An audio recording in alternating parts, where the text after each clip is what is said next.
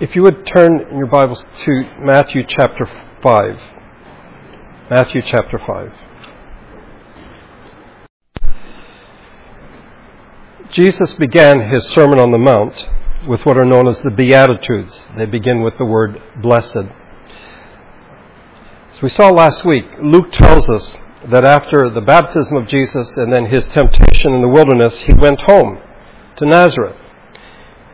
He went to Nazareth where he had been brought up, we're told, and on the Sabbath day he went into the synagogue as was his custom, and he stood up to read. The scroll of the prophet Isaiah was handed to him. Unrolling it, he found the place where it is written, The Spirit of the Lord is on me, because he has anointed me to preach good news to the poor. He has sent me to proclaim freedom for prisoners and recovery of sight for the blind, to release the oppressed, to proclaim the year of the Lord's favor. Then he rolled up the scroll, gave it back to the attendant, and sat down. The eyes of everyone in the synagogue were fastened on him. And he began by saying to them, Today this scripture is fulfilled in your hearing. I would argue that what we find in the Sermon on the Mount is Jesus saying in another way, Today this scripture is fulfilled in your hearing, because he begins by proclaiming the Lord's favor. This sermon comes after Jesus has been teaching in Galilee, in the synagogues, preaching the good news of the kingdom, we are told in chapter 4, healing every disease and sickness among the people. And large crowds followed him, not simply from Galilee, which is to the northern part of Israel, but also from Jerusalem, Judea, the region across the Jordan River, modern day Jordan, and the Decapolis, the ten cities. As we saw last Sunday, Jesus began with the word blessed, a pronouncement of God's favor. He is announcing God's favor. The crowds that he's preaching to, they know this formula. This is found in the book of Psalms and Isaiah time and time again. Blessed is, or blessed are. They also have expectations of hearing about God's favor as they see it being defined. In their minds, they have a definition of what God's favor will look like. They are not prepared for what Jesus will in fact say.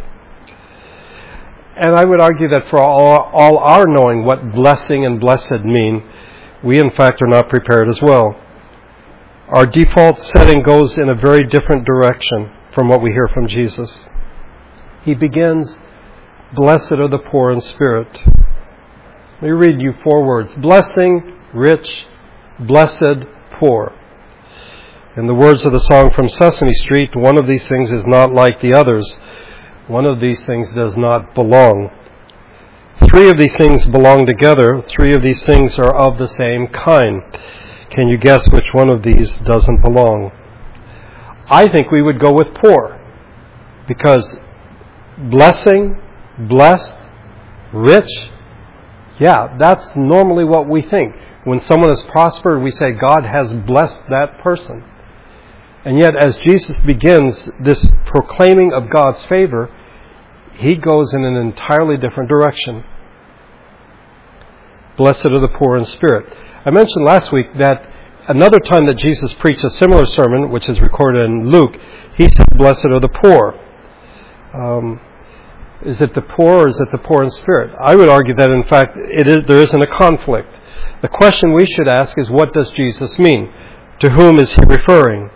He's not simply referring to a poor person.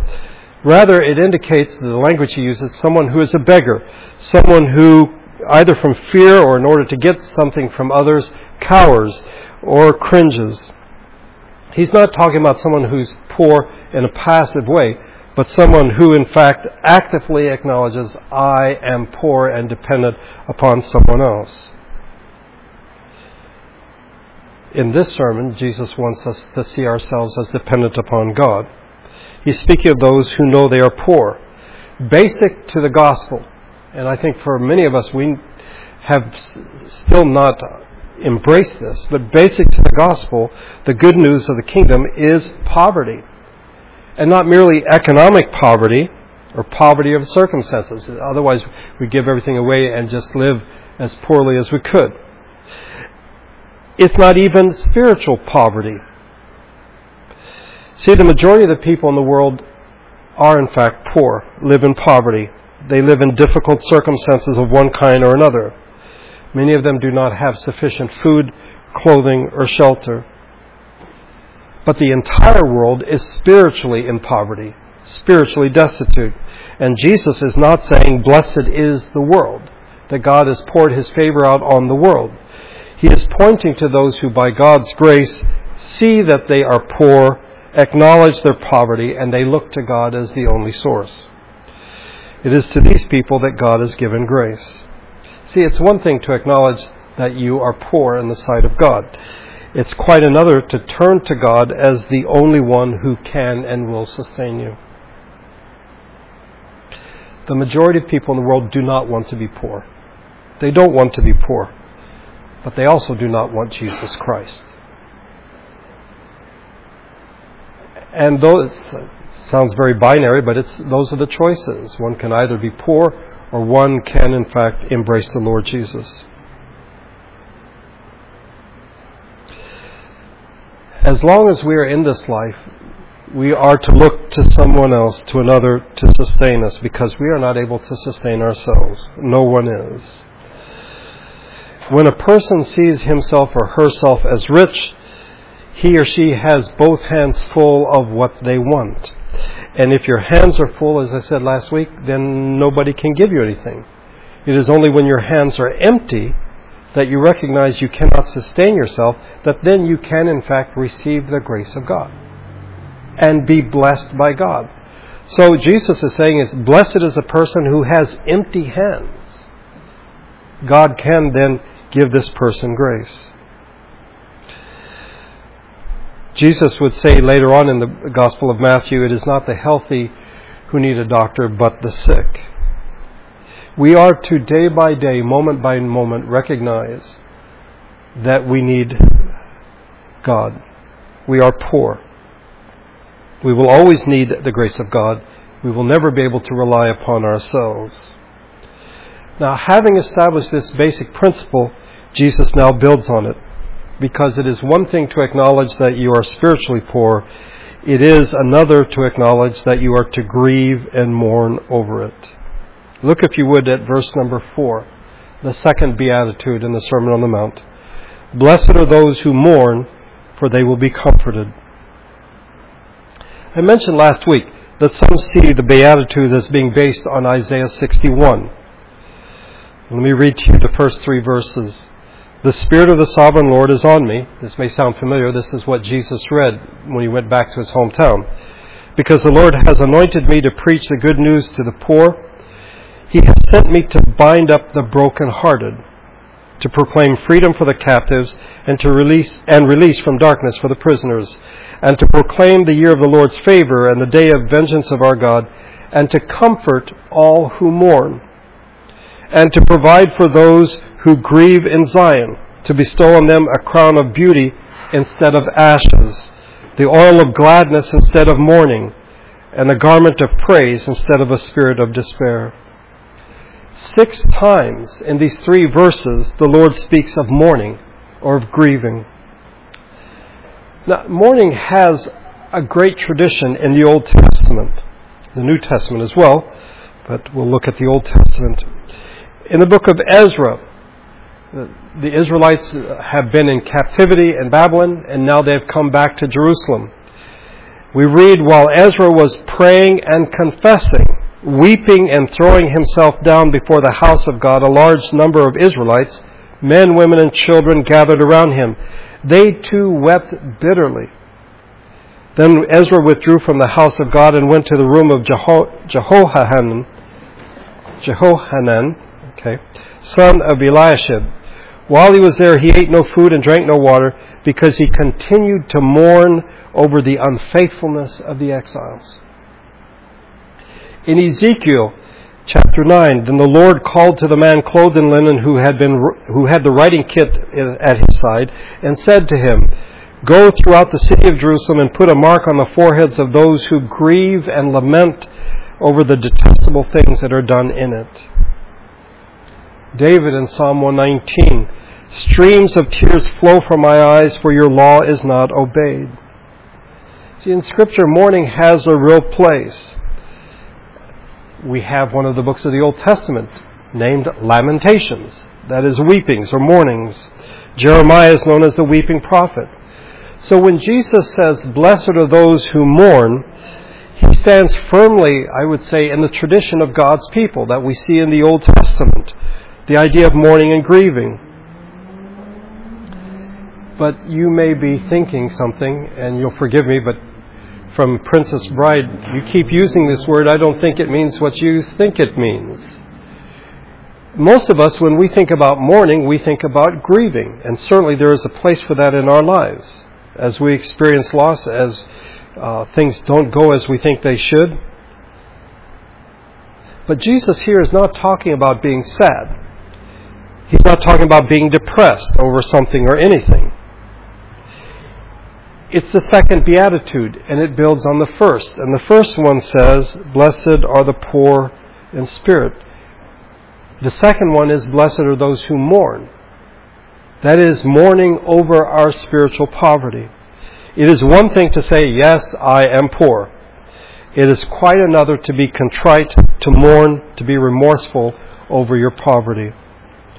When John the Baptist preached and Jesus after him, Repent for the kingdom of heaven is near, what was expected was tears, mourning, contrition, not jubilation. One might think the kingdom of heaven is near. This is great news. But what John preached and what Jesus preached after him was repent. You need to repent over your sins. In preparing for the kingdom, one is to repent. Amos in the Old Testament wrote to this effect Woe to those who long for the day of the Lord. Why do you long for the day of the Lord? That day will be darkness, not light. If you wish, you're waiting for the kingdom of heaven. Why? It will be darkness, not light. It will be as though a man fled from a lion only to meet a bear, as though he entered his house and rested his hand on the wall only to have a snake bite him. Will not the day of the Lord be darkness, not light, pitch dark without a ray of brightness? John confronted the Pharisees and the Sadducees. They had heard about this guy out near the Jordan River. They came out to see what was going on. And he said, You brood of vipers, who warned you to flee from the, the coming wrath? Produce fruit in keeping with repentance. I would argue that one of those fruits is mourning over one's sins. It is sorrow over our sins. If we have done wrong, are we not to feel something about that? We're not to coldly say, I am a sinner, I have sinned, I am spiritually poor. Rather, we are to be grieved by that fact. Stop and think a minute. Have you ever hurt someone who was dear to you? Have you ever broken your word to someone who was close to you? And then when you reconciled, you cried because there was real sorrow for what you had done. When we sin against God, we break the covenant. We offend God. We grieve God. And Paul tells us in Ephesians we are not to grieve the Holy Spirit. So when we confess our sins, when we say, I am poor in spirit, are we not in fact to mourn, to grieve? Ezra in the chapter earlier, uh, before the one I read earlier. Oh my God, I am too ashamed and disgraced to lift up my face to you, my God, because our sins are higher than our heads and our guilt has reached to the heavens. Yeah, this cannot simply be as though you're giving a deposition that you're saying, yeah, yeah, okay, I've sinned, I'm a sinner, I've done something I shouldn't do. Paul wrote to the Corinthians, Godly sorrow brings repentance that leads to salvation and leaves no regret, but worldly sorrow brings death. We are to mourn, we are not to despair like Judas. We are not to be hypocrites like King Saul. We are not to force ourselves to grieve. It is not merely to be an external act. We are to think about we are poor in spirit, and we are to mourn over the reality of that poverty. One might say, well, are we to mourn over anything else? And I would say, yes, we are to mourn for others. especially what sin has done in their lives. I may mourn because I have sinned, but I may also be deeply grieved because I see what sin has done to others. In the book of Lamentations, we read streams of tears flow from my eyes because my people are destroyed. And then we read of Jesus weeping over Jerusalem. O Jerusalem, Jerusalem, you who kill the prophets and stone those sent to you, how often I have longed to gather your children together as a hen gathers her chicks under her wings, but you were not willing. Look, your house is left to you desolate. Paul grieved for his fellow Jews. I have great sorrow and unceasing anguish in my heart, for I could wish that I myself were cursed and cut off from Christ for the sake of my brothers, those of my own race. We are to mourn over our sins. Well, if this is the case, why don't we? Why don't we mourn? Why don't we grieve over our sins? I remember some time ago, someone suggested that when we have the prayer of confession, that we also provide a bag of ashes or dirt that we could put on our heads to express instead of simply reading something off a piece of paper. Why do we not mourn when we confess our sins? Well, I think, first of all, the fact is there are certain sins that we are quite comfortable with. That I would say, if they were on Facebook, they would get a like. These are sins that we like, that, yeah, we know they're wrong, but they're not, you know, it's, it's not that big of a deal. Um, there's a certain sweetness to them that hypnotizes us, that puts our hearts under its spell. We do not mourn for sin oftentimes because we are comfortable with sin. Because we have come to, in fact, treasure certain sins. What the writer of Hebrews says, the sin that so easily entangles. So that's one reason we don't mourn. The second is that oftentimes we despair. And despair is not to be confused with mourning. There is an important difference. Despair sees no hope. There is no hope. Either in thinking or saying, a person says, God cannot forgive me that sin. They despair of any forgiveness whatsoever. Or they may say to themselves, I cannot believe I committed that sin. So they don't mourn, they simply despair. Or, I think perhaps the most deadly, is when we say, I cannot forgive myself for having committed that sin. That's not mourning over your sin that is despairing. It's this false imitation of mourning. It is, in fact, a refusal to mourn. Compare the example of Judas, who betrayed Jesus, and the example of Peter, who denied Jesus. Judas committed suicide. Peter wept bitterly. So despair is not the answer. Mourning and grieving over our sin is. I think a third reason we don't mourn is that we take God's grace for granted. God will forgive me. That's what God does. Isn't God a God of mercy? So, the fact that we've done something wrong, yes, we acknowledge that, and, and, and maybe somewhere in our hearts we're like, yeah, I really shouldn't have done that, and that's not a good thing to do. But we don't grieve over it because we're like, well, you know, God will take care of it. You know, just sort of erase it off the books and I'll be fine. Christ has died for me. He has forgiven all my sins. Why should I mourn? God is in fact merciful, but if you read scripture, for whom is or to whom is he merciful? Is it the presumptuous sinner or the grieving and mourning sinner?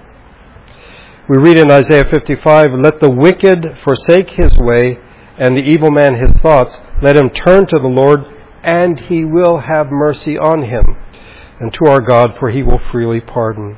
There is no mercy if we do not forsake our sins. And we will not forsake our sins if we do not mourn and grieve over our sins. I think another reason why we do not mourn is simply procrastination. I read today from Hebrews 4. It's also found in Hebrews 3 twice. Today, if you hear his voice, do not harden your heart. We may confess our sins, but do we grieve? We might say, Well, I really don't have the time. I'll get around to it. I'm really busy. If you recognize your dependence upon God and your poverty and your sin, would you not immediately mourn? Would you not need to be reminded? Would you not need to run to Christ and confess your sins? I'm reminded of a friend of our family uh, who had a habit that whenever he would go to the doctor, the doctor would say, okay, this is what's wrong with you. And in this man's case, there were several significant diagnoses. His health was really bad.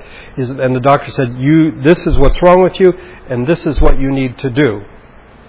And every time this man would say, but doctor, if I don't do that, what will happen? You know, if I don't, if I don't have the surgery, if I don't take this medication, what will happen? I think in many ways we're the same way. Yes, we know what we've done is wrong. We know we need to confess and, yeah, maybe mourn and grieve our sins, but not right now. And, and what will happen if, in fact, we don't do that? What does it mean to mourn for your sins? I've been talking about it, but what does it mean? Let me suggest to you several things. First of all, we are to mourn for our sins more than we are for the consequences of our sins. There are examples of this throughout Scripture. Think of Cain, who, having killed his brother, having been told his punishment, that the ground would not produce crops for him and that he would be a restless wanderer, cries out to the Lord. And what is it that he cries out to God about? What is it that he mourns? My punishment is more than I can bear. He does not say, I killed my own brother, righteous Abel.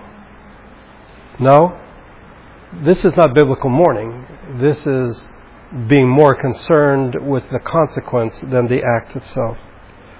Or think of Pharaoh after the plague of hail said to Moses, This time I have sinned. After the plague of locusts, I have sinned against the Lord your God and against you. Now forgive my sin once more and pray to the Lord your God to take this deadly plague away from me. One might ask Pharaoh, what deadly plague is it that you have in mind? Is it the locust? I would suggest that's not the problem we have here. The problem is sin and how that plague of sin has hardened your heart. Think of Esau, who sold his birthright to his younger twin brother Jacob. We read about this in Hebrews, in a passage that used to really confuse me and trouble me. Esau, who for a single meal sold his inheritance rights as the oldest son. Afterward, as you know, he wanted, when he wanted to inherit the blessing, he was rejected. He couldn't bring about no change of mind, though he sought the blessing with tears. In the King James it says he tried to repent, and I'm like, oh no, this is terrible. He wanted to repent, but he couldn't. it's not repentance that he's talking about. Why was Esau upset? Why was he mourning? Because of this terrible. The blessing to the oldest son was a gift from God, and he sold it for a bowl of soup. That's what he should have been mourning. But no, he was mourning the fact that he would no longer get the blessing from his father. Consequences follow our sins. Not always, though, because God is gracious um, as we read in the Psalms, He does not treat us as our sins deserve. Um, if in fact we receive the right consequence of our sin, I think we'd all be dead today. Okay? God is gracious. But when we mourn, are we mourning our sins or are we fearing the possible consequences that might come down the pike? How do we, or how can we learn to mourn for sin more than for suffering? Well, first of all, we need to recognize that sin is an act of hostility against God. It is contrary to God's law. It is a breaking of God's law. It's against God and His nature. God has forgiven our sins, and yet we indulge in them, we commit these sins, um, an act of hostility. Whatever God says, sin says the opposite. If we are the people of God and we sin, I think we should recognize that we have done something wrong, an act of hostility. Let me ask you this what is worse, an enemy or a traitor? An enemy is someone who is encamped against you. They are your enemy. A traitor is someone in your midst who fights against you. And if we are God's people and we do what we should not do, we should recognize this as an act of treason. And we should mourn over that.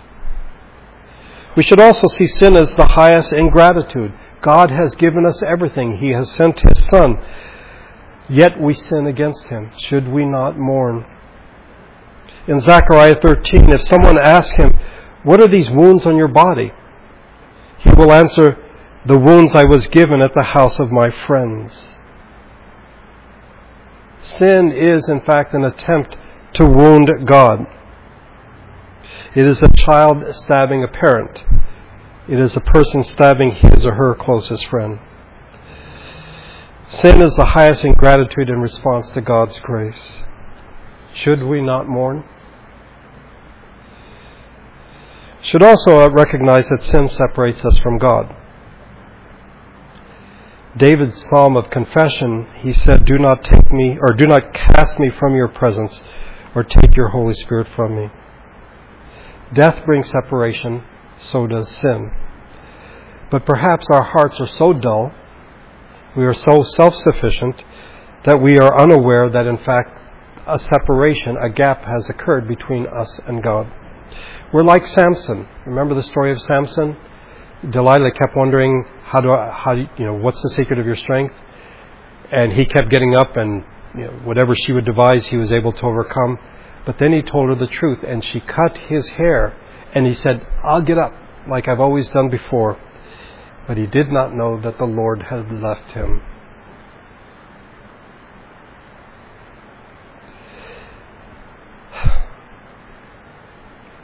I recognize that there are two forces outside of ourselves that tell us to be rich and discourage us from mourning over sin.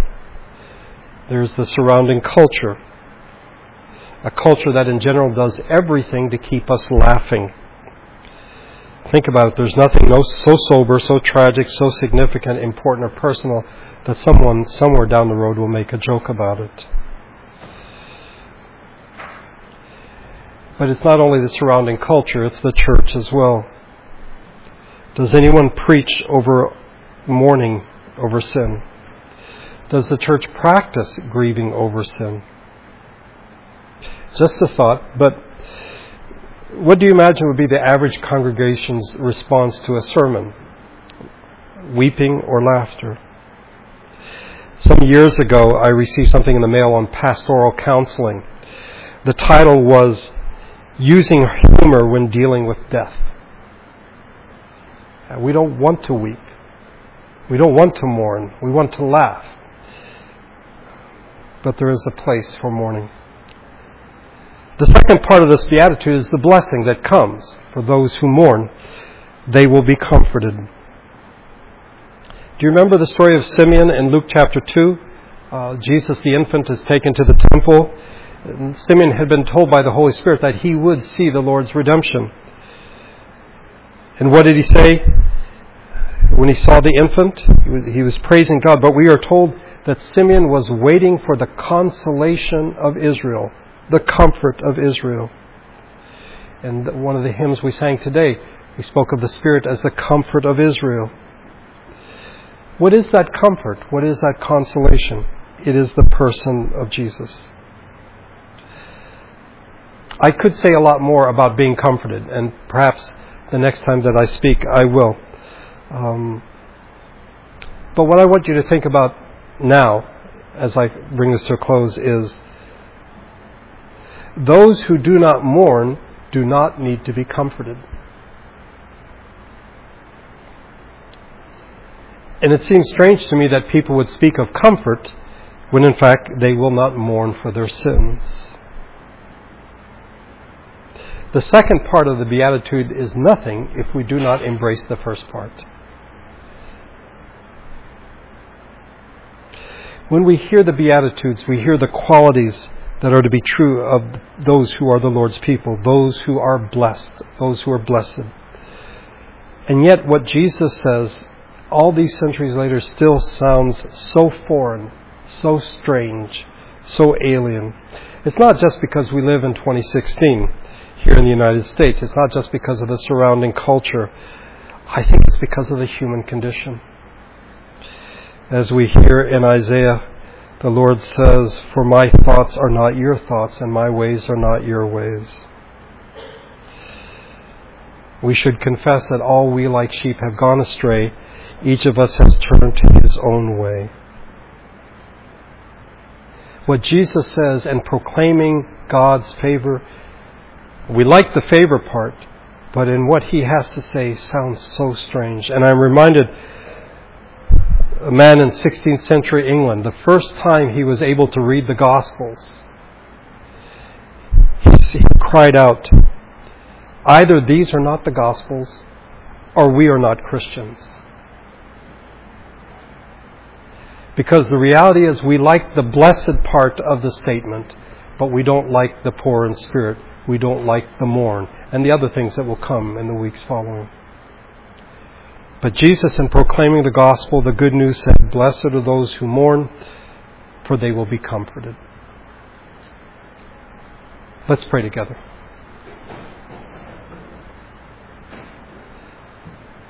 Father, even when we hear good news, we already in our minds have certain expectations. When we hear the word blessed, we have certain thoughts that come to our minds that this is what it will look like and we are so thrown by being told that to be blessed is to be poor in spirit, to mourn. We like the second part, for theirs is the kingdom of heaven.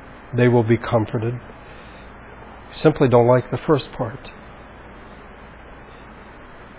We confess that we do not mourn over our sins as we should. We forget how evil sin is. that to commit sin as your child is an attempt to do harm to you. To commit sin as one of your people is an act of treason. And we should weep and mourn. And it is in our weeping and mourning that we are comforted by the person of Jesus. He who is the gospel, the good news. He is the proclamation of the Lord's favor.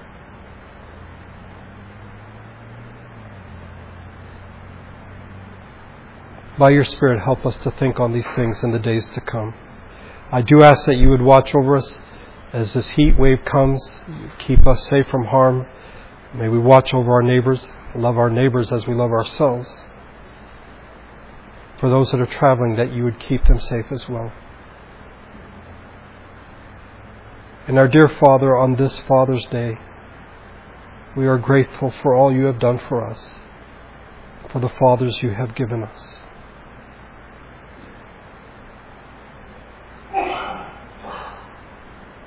May your Spirit and your grace go with us as we leave this place today.